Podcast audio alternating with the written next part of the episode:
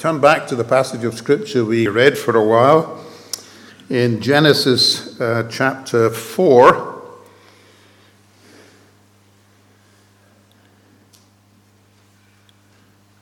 And we'll read from verse 3. In the course of time, Cain brought to the Lord an offering of the fruit of the ground, and Abel also brought of the firstborn of his flock and of their fat portions. And the Lord had regard for Abel and his offering but for Cain and his offering he had no regard. So Cain was very angry, and his face fell. The Lord said to Cain, Why are you angry, and why has your face fallen? If you do well, will you not be accepted? And if you do not do well, sin is crouching at the door. Its desire is for you, but you must rule over it.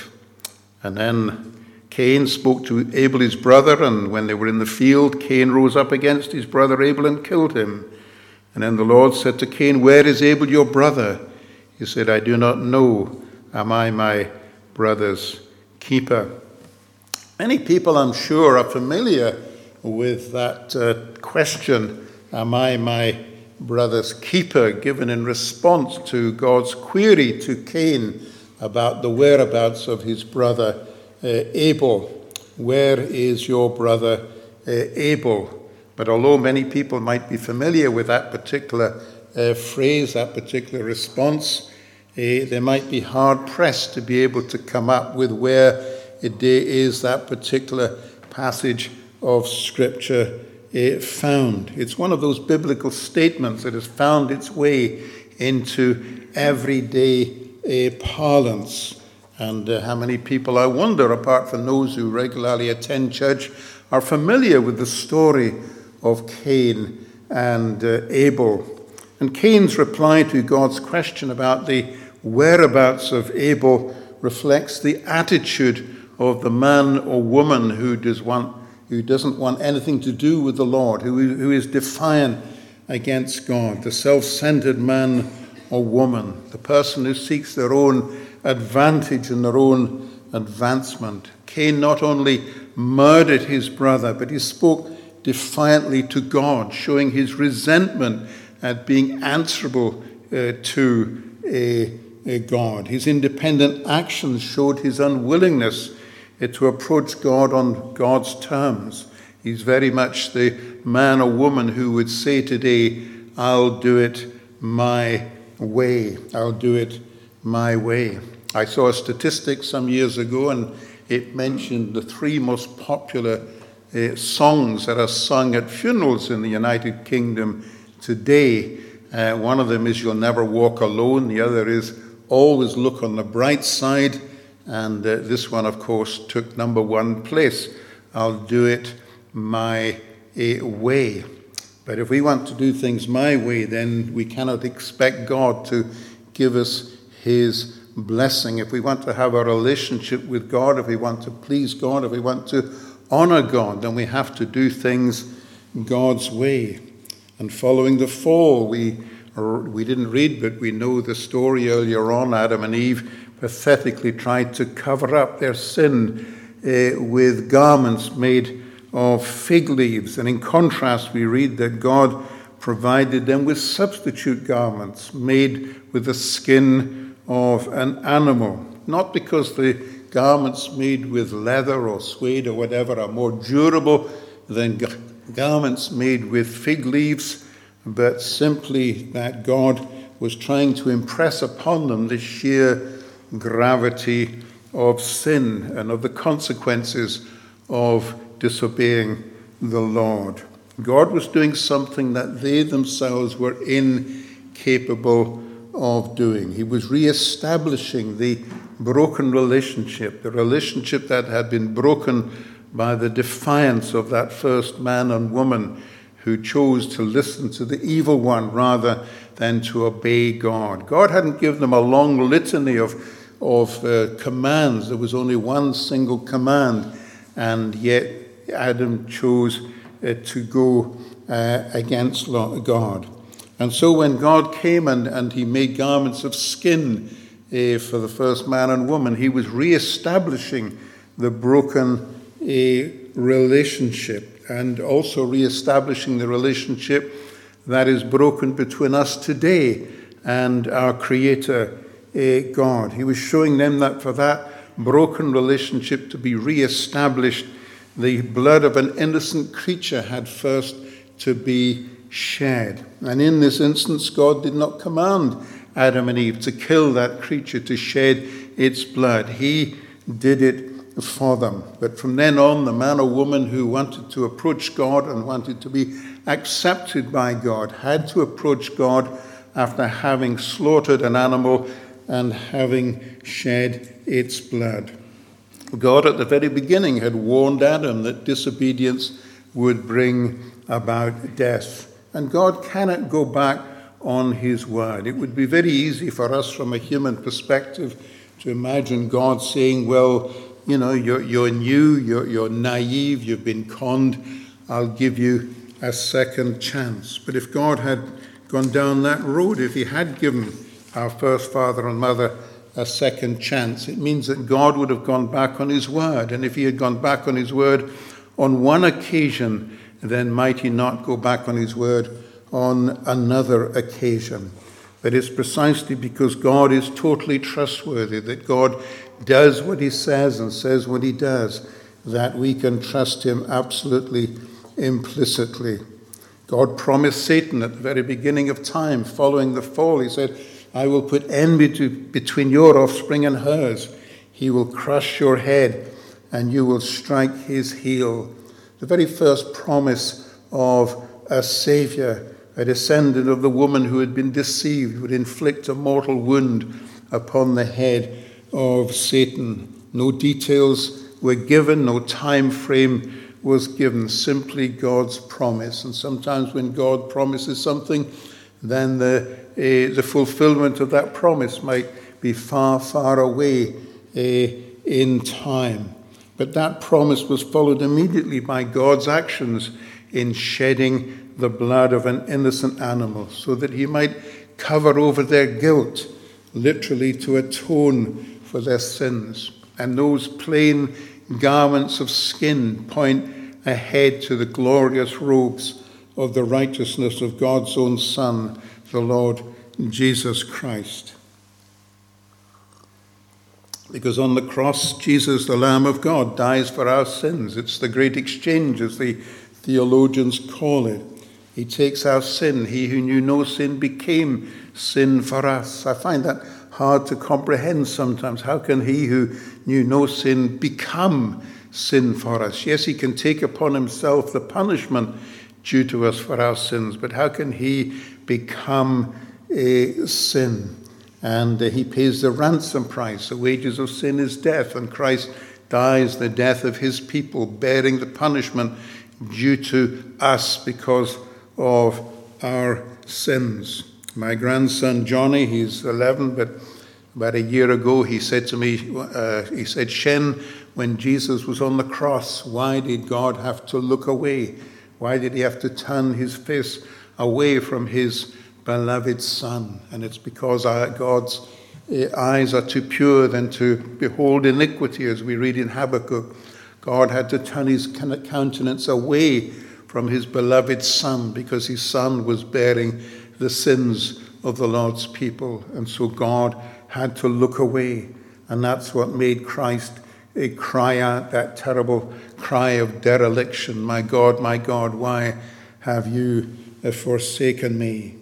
But Peter puts it in his letter Christ died for sins once for all. Once for all, the righteous died for the unrighteous to bring us to God, to bring us back to God, because our sin has created this terrible chasm, this terrible separation between we on the one side and God on the other. But the righteous died for the unrighteous to bring us back to God. Adam and Eve understood God's hard lesson, and uh, it was evident in the actions of their sons, because not a day would have gone by when Adam and Eve would not have uh, thought of the consequences uh, that had come about because of their disobedience and, re- and their rebellion against God. How often they must have thought of how life had been at the beginning when they were in the garden, when they were meeting with God face to face and then to be shown the door and to have the flashing sword there that would pre- prevent them from entering uh, once again. But it wasn't the end of everything because God provided a way for them to come back and to engage with Him. And it is evident that that hard lesson uh, was passed on to their sons, Cain and Abel, because Abel approached God with a lamb. He approached God with a lamb, and that meant he had to shed the blood of that lamb. He was, he was doing exactly what God had commanded and ordained uh, for his parents that, yes, you can approach me, but you must do so having first shed the blood of an innocent creature. And God looked with favor on his offering. Or as we read here, the Lord had regard for Abel and his offering. But despite having the same upbringing, despite having been brought up by the same father and mother, Cain brought instead the produce of the ground, fruit and vegetables, and God rejected it because, as Hebrews states, without the shedding of blood, there is no forgiveness. He brought a bloodless offering. It was an offering that came from the ground which God had cursed. I remember many, many years ago, my father uh, went to visit a good friend who was in hospital. And uh, in greengrocers, you could, you know, you could go in and you could buy uh, a very ornate basket with all sorts of lovely fruit. It was lovely to look at. It was lovely to smell. And as a child, I just desperately wanted to take just one grape from that basket, but I knew that my father would really get on to me had I done something like that. And Cain's offering to the Lord, it might have looked beautiful, it might have smelt uh, fragrant, it might have contained the best of the crop, but God rejected him because he wasn't approaching God according to the way that God had ordained. And there had to be the shedding of blood. The juice of fruit and vegetables does not wash away our sins, but only the blood of the Lord Jesus Christ, the Lamb of God, slain from before the foundation of the world. Only his blood can wash away our sins. All over the world, many people who follow various different religions, uh, they go into very ornate temples and uh, mosques, they fast, they engage in all sorts of uh, rituals, thinking that by doing so they can get right with God. But they're like Cain, they're approaching God on their own terms. They're rejecting the cross, they're disdaining the sacrifice of Jesus, in many cases, even denying that God has a son. And so sadly for them, God will reject them. But our God is a God of amazing grace because he didn't say to Cain, That's it, no more. He, he, he said, If you do what is right, as it's put in another translation, if you do what is right, if you do well, will you not be accepted? And uh, God was God knew that Cain knew the way because of his upbringing. So he was saying to Cain, Go away and, and, and ask your brother for a lamb or some other creature and slaughter it, shed its blood, and then come back and worship me, and you will be uh, accepted. But no, Cain knew what God's will was. He knew what was right, but he ignored it and he tried to find acceptance with God on his own terms. God will not be mocked. We must approach him on his terms and we must approach him by the way that he has provided for us, and only then will we find acceptance. Jesus says, I am the way and the truth and the life. No one can come to God except through me, and yet sadly, many, many people try. In Hebrews 11, that wonderful roll call of the Old Testament saints. By faith, Abel offered God a better sacrifice than Cain did. By faith, he was commended as a righteous man when God spoke well of his offerings. Cain did not come by faith, he came trusting in his own works. He represents the natural man or woman who thinks that they can please God by their own efforts. As Pink, you remember Pink, who lived in Stornoway many years ago and who wrote many, many books, he says of the natural man, Something in my hands I bring, to my goodness I do cling. It's a parody uh, of a line taken from one of the great hymns. A former Archbishop of Canterbury, when he asked uh, where did his faith lie for the future of the human race, he claimed to believe in the innate goodness of mankind. This is the head of the Anglican Church 30 years or so ago. For the future of the human race, he believed in the innate goodness of mankind. Well, when we look around the world today, we can see the effects of the innate goodness of mankind. Abel came by faith, not trusting in the innate goodness of humanity, but trusting in faith in God's uh, word. His actions show that he recognized himself as a sinner, but his actions show that he had listened to God. He had understood a God's ordination for him, that he was a fallen creature worthy of death, but he came by faith, knowing Uh, because God had opened up a way for him, and if he approached God by that way, then God would not reject him.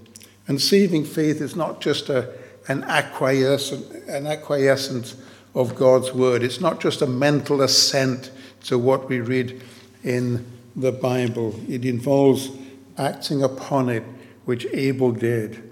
Jesus told Simon, Put out into deep water and let down the nets for a catch. And Simon responded that they'd been fishing all night and they'd caught nothing, but because you say so. And so they put out again, tired and weary as they were, and they let down the nets because Jesus had told them to do so.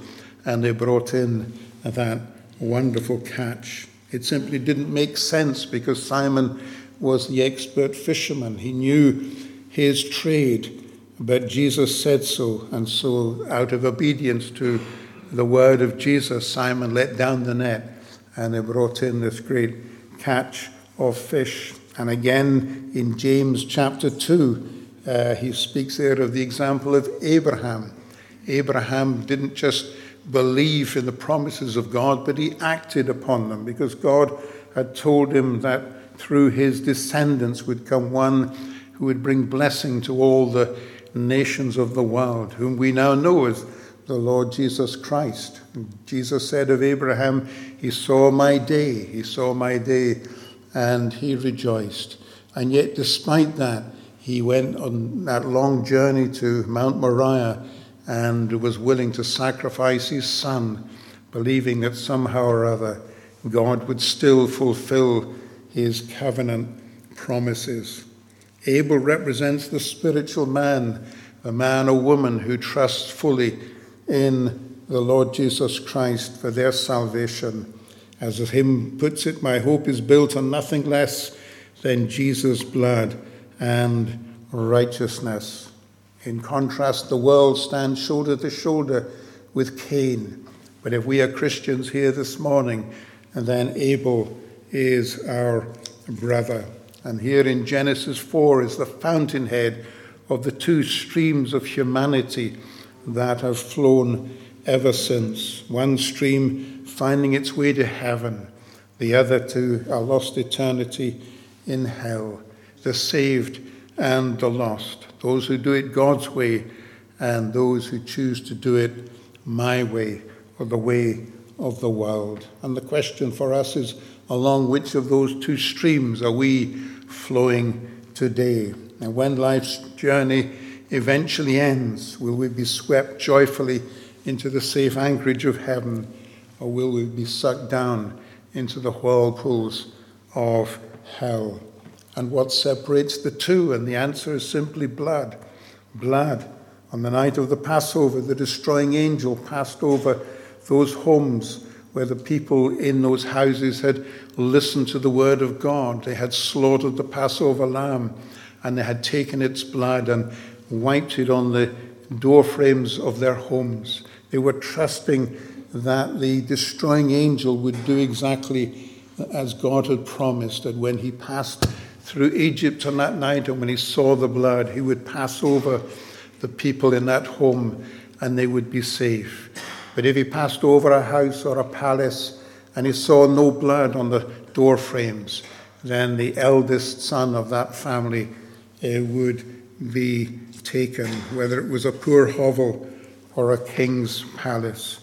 And unless we understand these fundamental truths going right back to the beginning of Scripture, we will never truly comprehend why it was that God had to send his own dear Son into the world to die in our place. We will never fully comprehend the true gravity of uh, sin. And for our sin to be dealt with, for our sins to be washed away, there has to be death. There has to be the shedding of blood, but not any blood, the blood of Jesus, the blood of the Lamb of God. And when we go right back into the Old Testament and we see uh, the lambs and the bullocks and the creatures that were taken to the temple and sacrificed, and their blood being poured out upon the altar, these animals were the finest of the flock, without blemish, free from fault, the type of animal that we would see today at the agricultural uh, shows. Hence the need for God's own Son he who is altogether lovely to come, because in him there was no sin. And we read, For all have sinned and fallen short of the glory of God, all except Jesus, God's own incarnate Son. Only the sacrifice of Jesus, only the sacrifice of the one who is sinless and perfect could satisfy God's demand for justice. Only his blood can wash away our sin. And when God uh, shed that blood right at the very beginning of time, it was a pointing ahead uh, ultimately to the blood of his own Son who would come according to the promise that he had given to uh, Satan. And so today and every other day, if we are trusting in Jesus, we can come boldly to the throne of grace, confident that he will accept us, confident that He will accept us just as He accepted Abel, because we come trusting in the finished work and the shed blood of Jesus, not by our good works, but trusting in Jesus. Nothing in my hand I bring, simply to the cross I cling. And so at the end of the day, two approaches to God, two ways into the presence of God, but only one way that will be accepted. Only one was good enough to satisfy the righteous demands of a holy God. Many religions in the world, many philosophies, many beliefs, but only one cross, only one Savior, only one door into heaven. And if we heed the word of God and approach Him on His terms, then we will not be turned away. I am the way and the truth and the life. No one comes to the Father except through me. Amen. May the Lord add his blessing to these thoughts and meditations